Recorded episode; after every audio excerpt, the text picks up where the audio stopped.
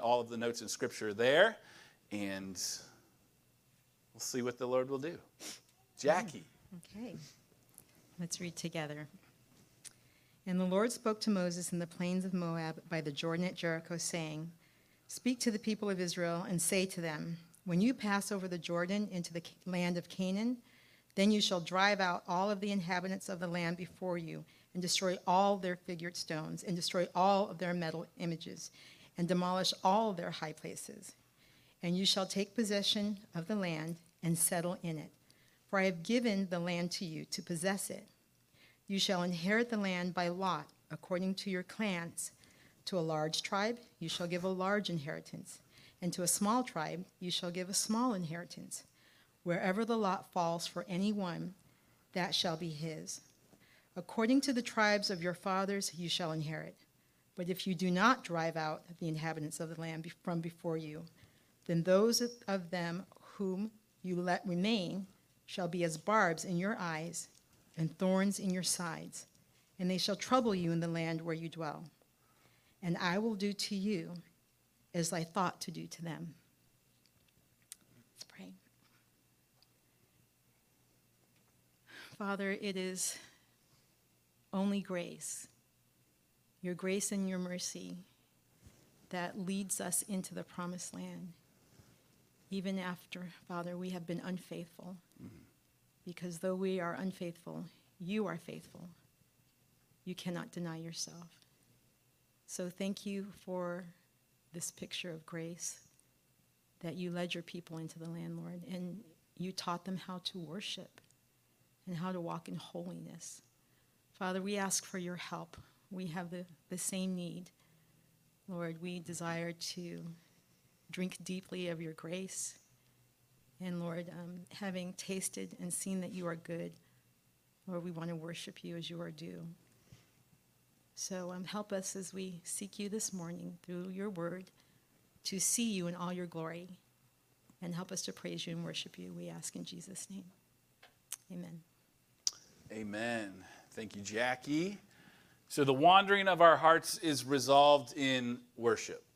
And worship's at the center of this text today, and it should be at the center of our lives as people that follow Jesus. But it's just that truth that we have wandering hearts, right? We're prone to wander. Lord, I feel it, right? But that is resolved for us and for Israel in worship. I just want to take a little bit of time at the beginning of the service to publicly confess that you should know this about me as an elder, a leader, and a human. I am at times a complete sucker. Right? I mean, I fall for more marketing ploys than I would like to admit. And uh, God forbid I spend too much time on social media, and then I'm going to be convinced of all kinds of things. I just can't avoid always looking for the next thing that will solve all of my problems, right? Whether that problem is dirty dishes, not a, big enough kitchen, or a different car. A Prius is sexy, let me tell you. And I make it even better, right? But I will see like a clever video. I've actually said this a couple times this week. Well, I saw a meme and it said this, and my wife is like, You need to stop looking at memes. And, and she's right. But I will see this clever video and it will say that this item that is being promoted would do the certain thing. And then I just run after it, right? And they're often like silly things. It's like supplements. Like, hey, fat guy, you'll get thin if you just take this, right? And I'm all, I hear that. It's like they said my name, right? Um, I do it with wallets. Like, I'm always trying to get the minimalist wallets, aluminum coated, sticks to your phone, holds 60 cards, right? And it's like, well, that's not minimalist at all. I do it with, do you guys notice? So I, and I change pulpits a lot too, right? We've talked about this before, and I actually am having someone make a new top for this preaching table that will be the, the tabletop to rule them all. I buy jackets, I buy backpacks and bags, constantly changing. I hate it about myself. But there, there's something to it that I'm doing these things that are often harmless, but then I also find myself doing sinful things of putting trust in schemes or the elevation of self over others. Right? And all of it, all of this experience reveals to me essentially just as what uh, is a heart that is yearning for satisfaction, for fulfillment, for a place of belonging, for a sense of home that can at times be misdirected toward the wrong things. And as I studied our text this week, I was keenly aware and frustrated with the things that are barbs in my eyes and thorns in my side. The distractions that lure me away from the solution, the real satisfaction that exists for us, from real life and the purpose that Christ has called us to. And I think here in Numbers 33, the recounting of Israel's wanderings, the story of their 40 years with a warning before taking possession of the promise, points us to the goal of Israel's story and to the place that satisfaction is actually found. So we're going to have three points. There's going to be wandering, warning, and worship. And Joey just was waiting for wandering the word and he popped it up. But this is the appropriate time now. This is our first big idea, the, just the wandering.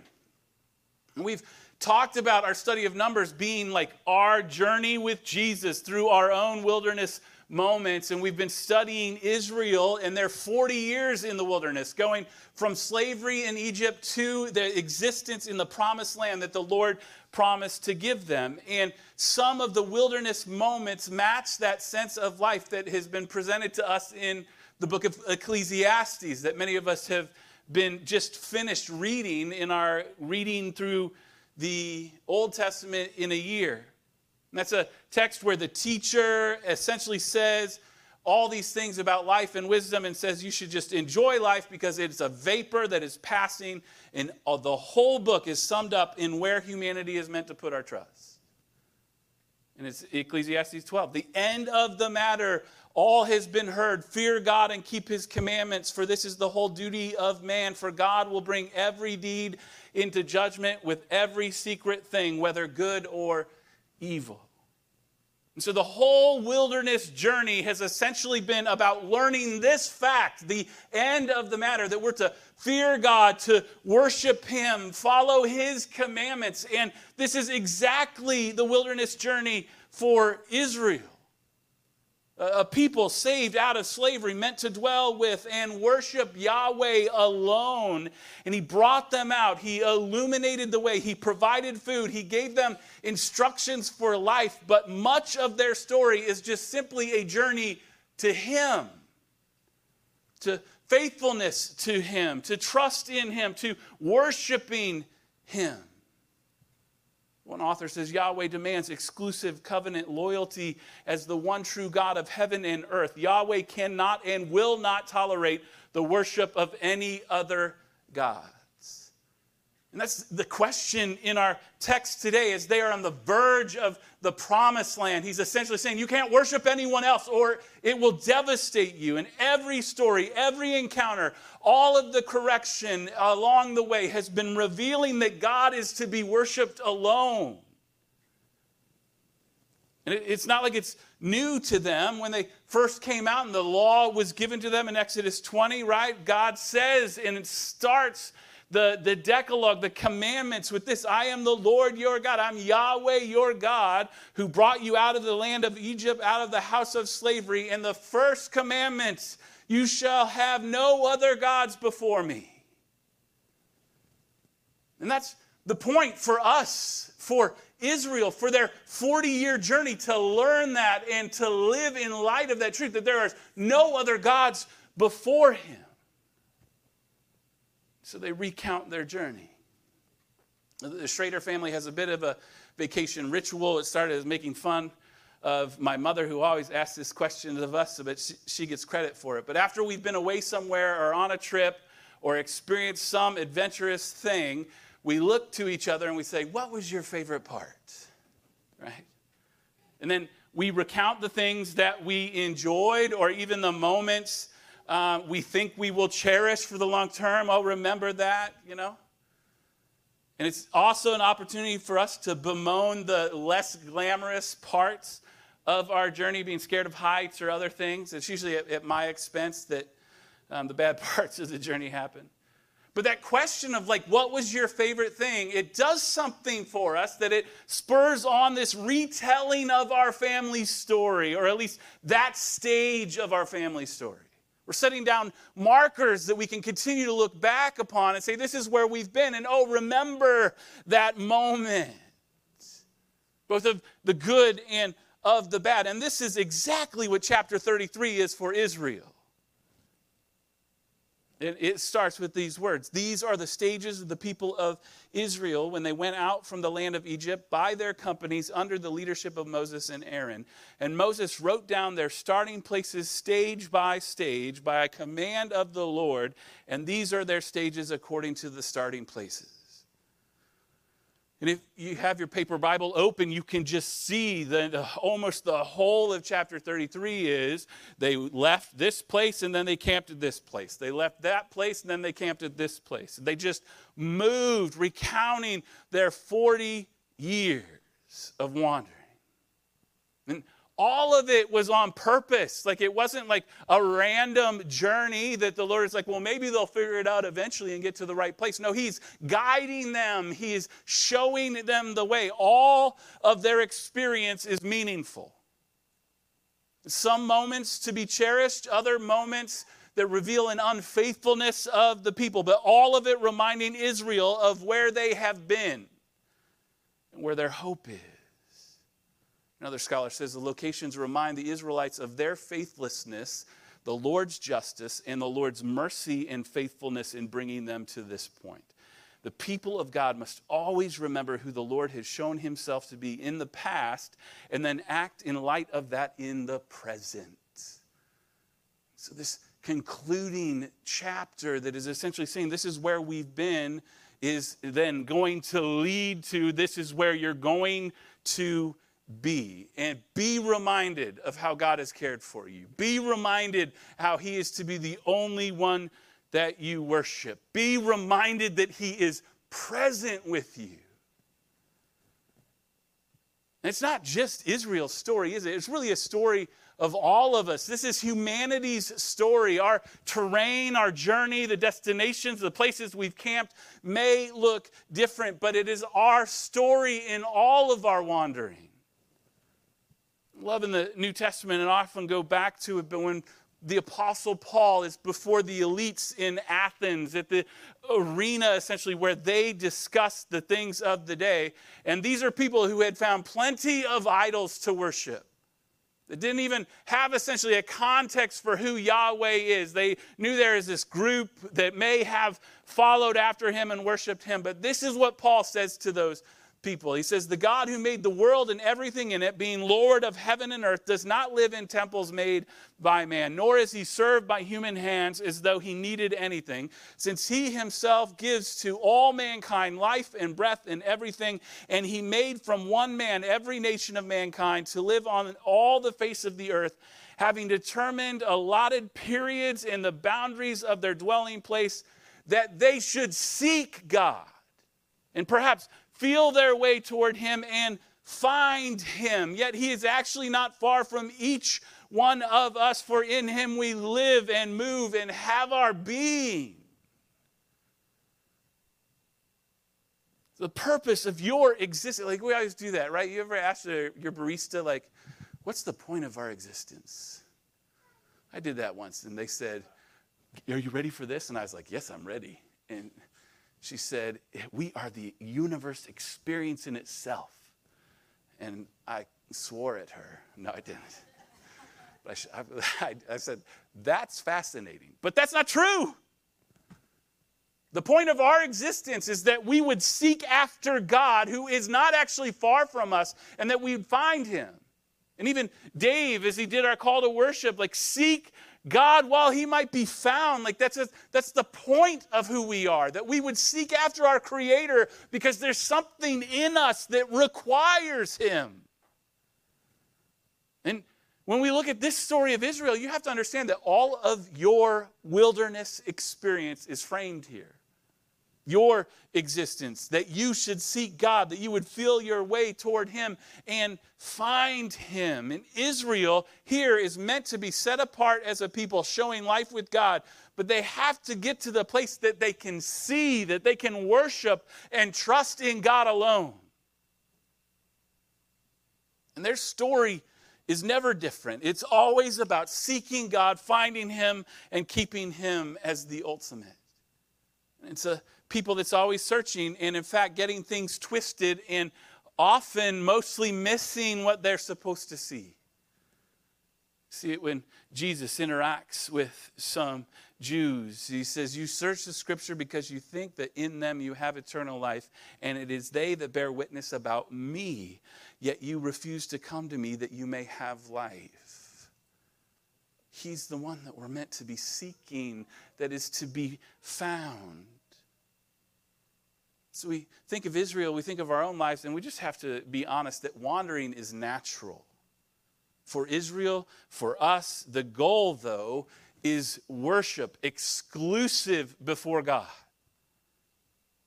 So I just want to encourage you, wherever you are in your journey of the wilderness experience, you feel like you should have been super Christian by now. You've been in the church so long, but there's just things that st- uh, like trip you up. Like, trust the Lord and run back to Him.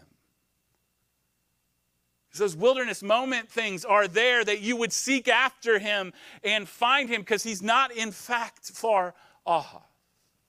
So don't despise the journey, but certainly beware of the obstacles. Because even on the verge of the promised land, there is a warning against missing what we are made for. And from recounting their wandering and the boundaries of their journey, we will arrive at the boundaries of the land in that's going to be allotted to them as an inheritance in chapter 34.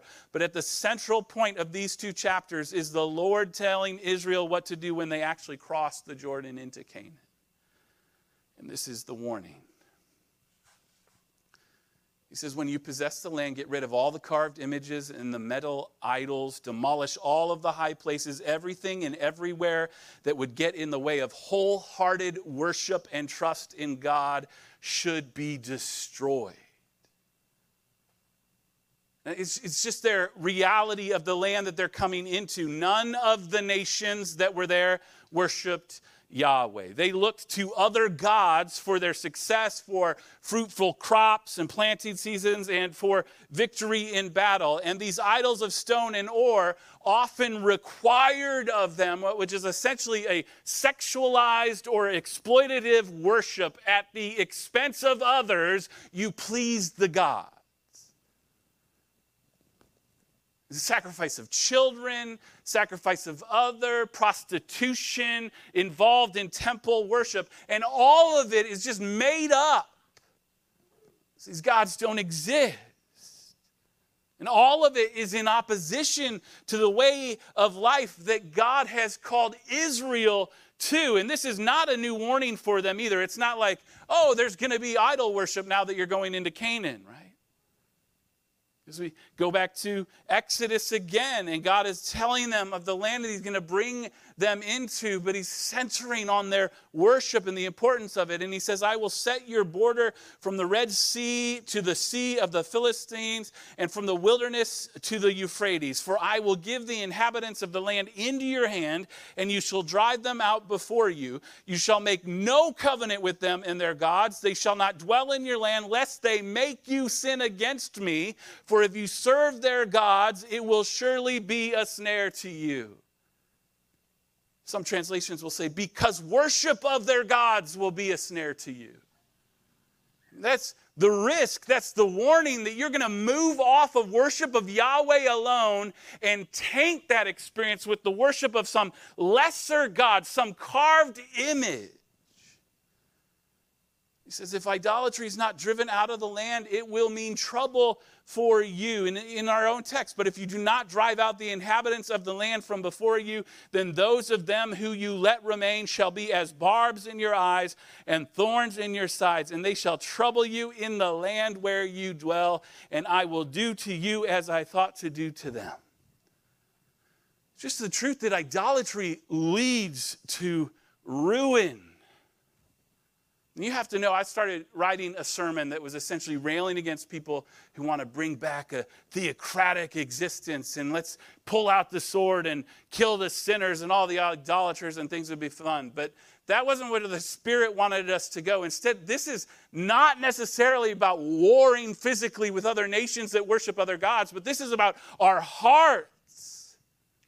And we give a lot of attention to the land in the study of the Old Testament, especially in the book of Numbers. So much so that I think we can miss that the land is just part of God's redemptive story. Because it's not the land that is in jeopardy, but it's their hearts. It's the soul of Israel that's in jeopardy. And every time that the people are enticed away from trusting in Yahweh exclusively or worshiping Him alone, they miss His provision and they step outside of His care, and trouble comes. John Calvin, old scholar, 15th hundreds said he called the human heart a factory of idols, and he had nothing better to say to the human mind. He said, Man's mind is like a store of idolatry and superstition, so much so that if a man believes his own mind, it is certain that he will forsake God and forge some idol in his own brain. Just a reality. We don't need carved images. Our heart and mind are pumping the th- these things out things to run after, to seek for satisfaction where they can't actually provide it to us. And Israel is meant for wholehearted, full bodied, untainted worship of God alone. One writer says the language of the curse was very foreboding. Allowing the peoples of the land who were the source of idolatry to remain in the land would eventually lead to an infectious disease that would gradually consume the nation like leprosy. What lay ahead for the nation on this last stage of the journey on the victory march to the promised land was a challenge of faith, a challenge of who they would worship. And spoiler, they would be taken by idolatry. And Israel will eventually be sent out of the land, just like our first parents were sent out of the garden as they tried to gain God's knowledge for themselves. But a people bent on twisting worship or even adding some other God to worship will eliminate relationship with that Creator more than just a story and warning for Israel. I think it's here in our Bible that we would take notice and go to war against our own idolatry. The earnest admonition given to the Israelites in this pe- peculiar circumstance. They're about to come into the promise they've been longing for. Convey, conveys a lesson for us to allow no lurking habits of sin to remain in us, that the spiritual enemy must be eradicated from our nature. Otherwise, it will be ruinous to our present peace and our future salvation. And it's sin that will earn for us what God planned for the wicked. We, can't talk about idolatry without quoting Tim Keller, whose ministry um, just made strides in communicating the reality of the gospel in light of idolatry for us as humans. And he said, Sin isn't only doing bad things, it's more fundamentally making good things into ultimate things.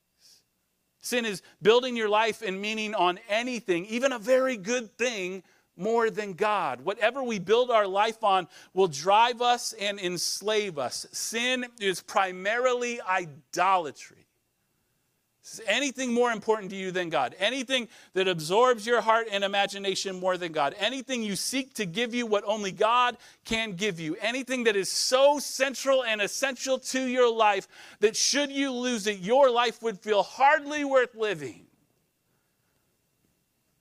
And this is the story of our wandering and the danger of it, just as for Israel.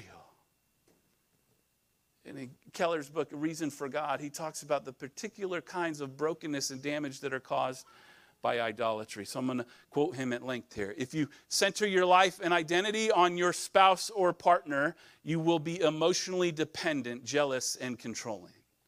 The other person's problems will be overwhelming to you. If you center your life and identity on your family and children, you will try to live your life through your children until they resent you or have no self of their own. And at worst, you may abuse them when they displease you. If you center your life and identity on your work and career, you'll be a driven workaholic and a boring, shallow person. At worst, you will lose family and friends, and if your career goes poor, poorly, develop deep depression. If you center your life and identity on money and possessions, you'll be eaten up by worry or jealousy about money. You'll be willing to do uh, unethical things to maintain your lifestyle, which will eventually blow up your life. If you center your life and identity on pleasure, gratification, and comfort, you will find yourself getting addicted to something. You will become chained to the escape strategies by which you avoid the hardness of life. You center your life and identity on relationships and approval, you'll be constantly overly hurt by criticism and this always losing friends. You will hear confronting or you'll fear confronting others and therefore will be a useless friend. If you center your life and identity on a noble cause. You will divide the world into good and bad and demonize your opponents. And ironically, you will be controlled by your enemies because without them, you have no purpose. And if you center your life and identity on religion and morality, you will, if you are living up to your moral standards, become proud, self righteous, and cruel. If you don't live up to your moral standards, your guilt will be utterly devastating. So, these things, wrongly pursued, keep us from what we are actually meant for. They rob us of peace, of purpose, and the person that we're supposed to find, the solution to our heart's longing. And the reality is that idolatry takes you out of the battles that you are supposed to be in, that God has determined for you to serve Him in the midst of. And it's keeping you from the people you were called to be part of.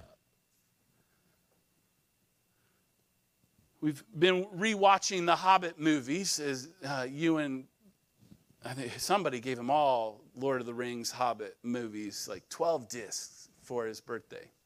He's a huge Tolkien fan. How many? 30 discs. 12 is not. Three discs each. And so we're watching and being reminded of the story of the Hobbit, and specifically in the Battle of Five Armies, right? And many of you who read Tolkien or you've seen the movies at least, but Thorin Oakenshield is the dwarf king that has reclaimed the mountain. He's the king under the mountain once again, which is happens to be full of gold. And he quickly, though, in that role and taking that place, falls to what they call dragon fever.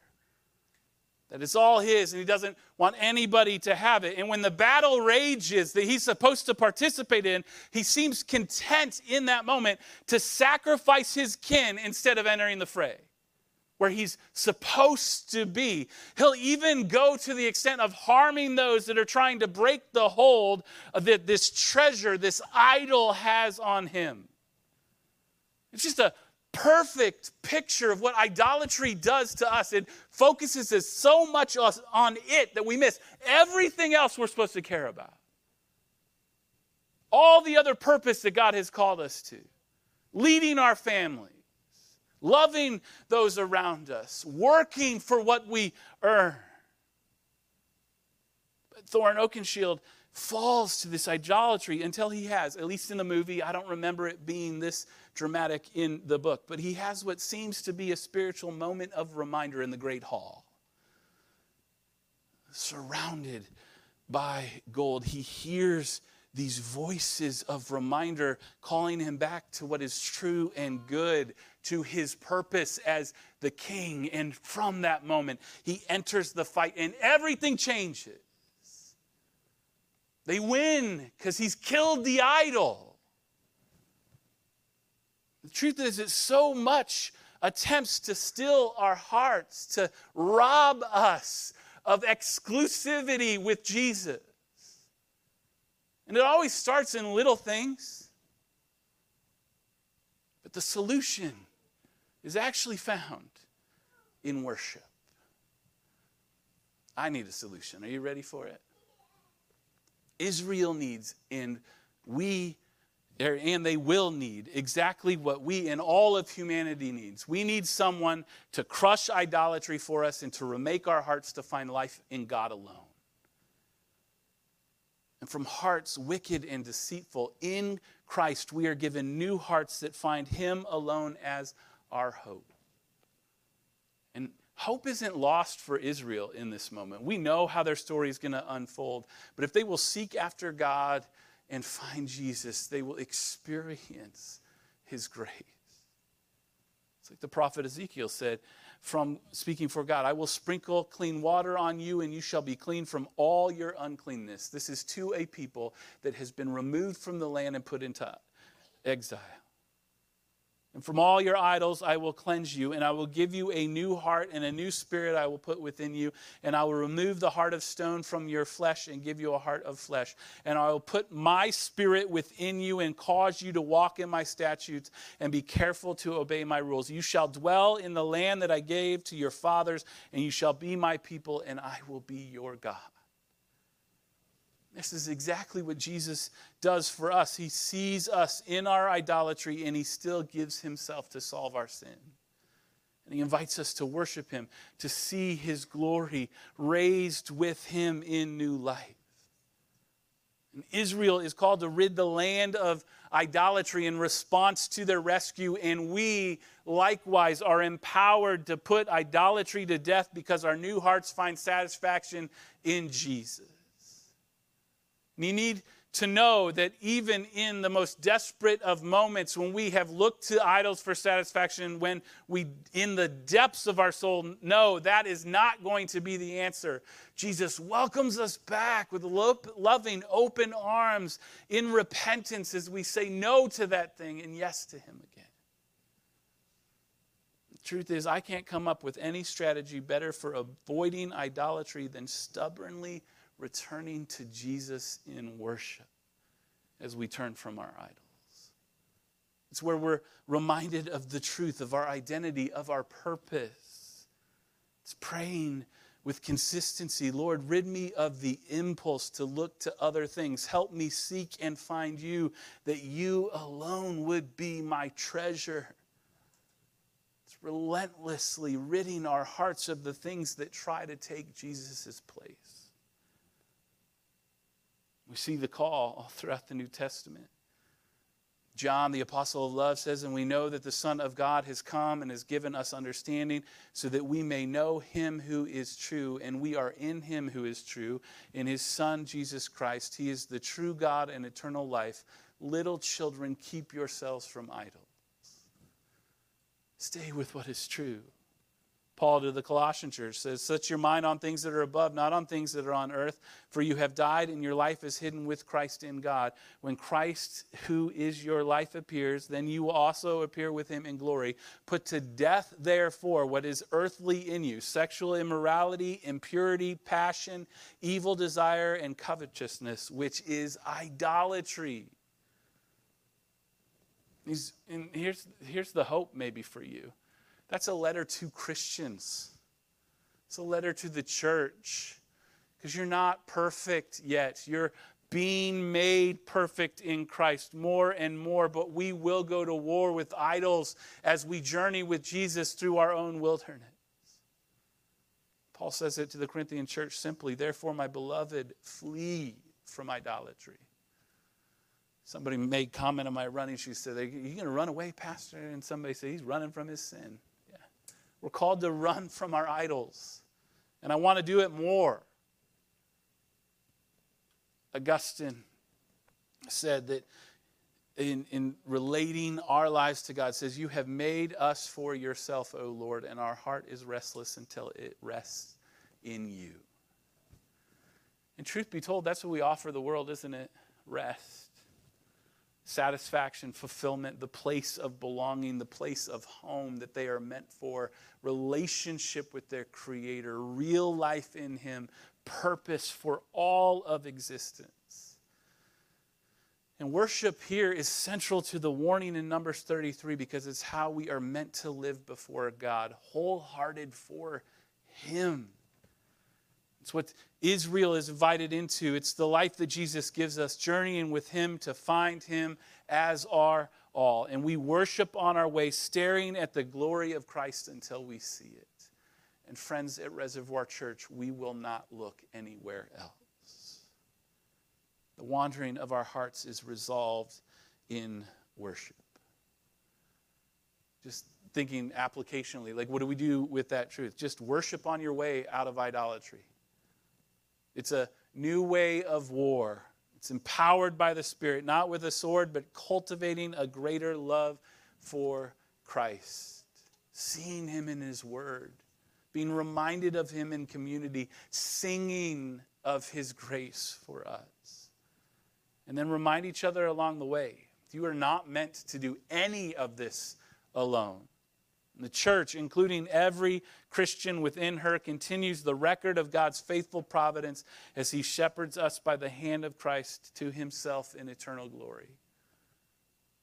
We could write a book that says this is the stages of the church in Southern California as they journey to worship of God alone. Oh, the places you have been, and oh, the places you will go. May our lives declare that we have found the one in whom we live and move and have our being, and we will worship nothing else. Will you pray with me? Lord, we thank you for your word in this warning to Israel that is a warning for all of us that we would rid our existence of idolatry, the things that attempt to take our hearts for themselves and um, leave us ruined. Lord, for many of us, we just come in repentance to you this morning, just recognizing those things that we've looked to for satisfaction, for fulfillment, for identity, even, and we set them at your feet once again. Lord, we just ask that by your Spirit you would give us an increased sense of satisfaction in you alone, that there would be a noticeable difference because you have worked something in the hearts that you have made new. That we would know you, that we would love you, and that we would worship you alone.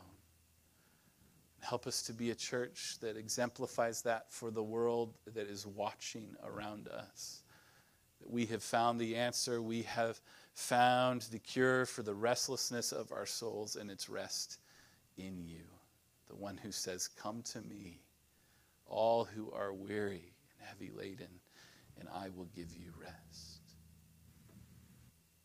Be glorified in doing that work in us, Lord, in Jesus' name. Amen and amen.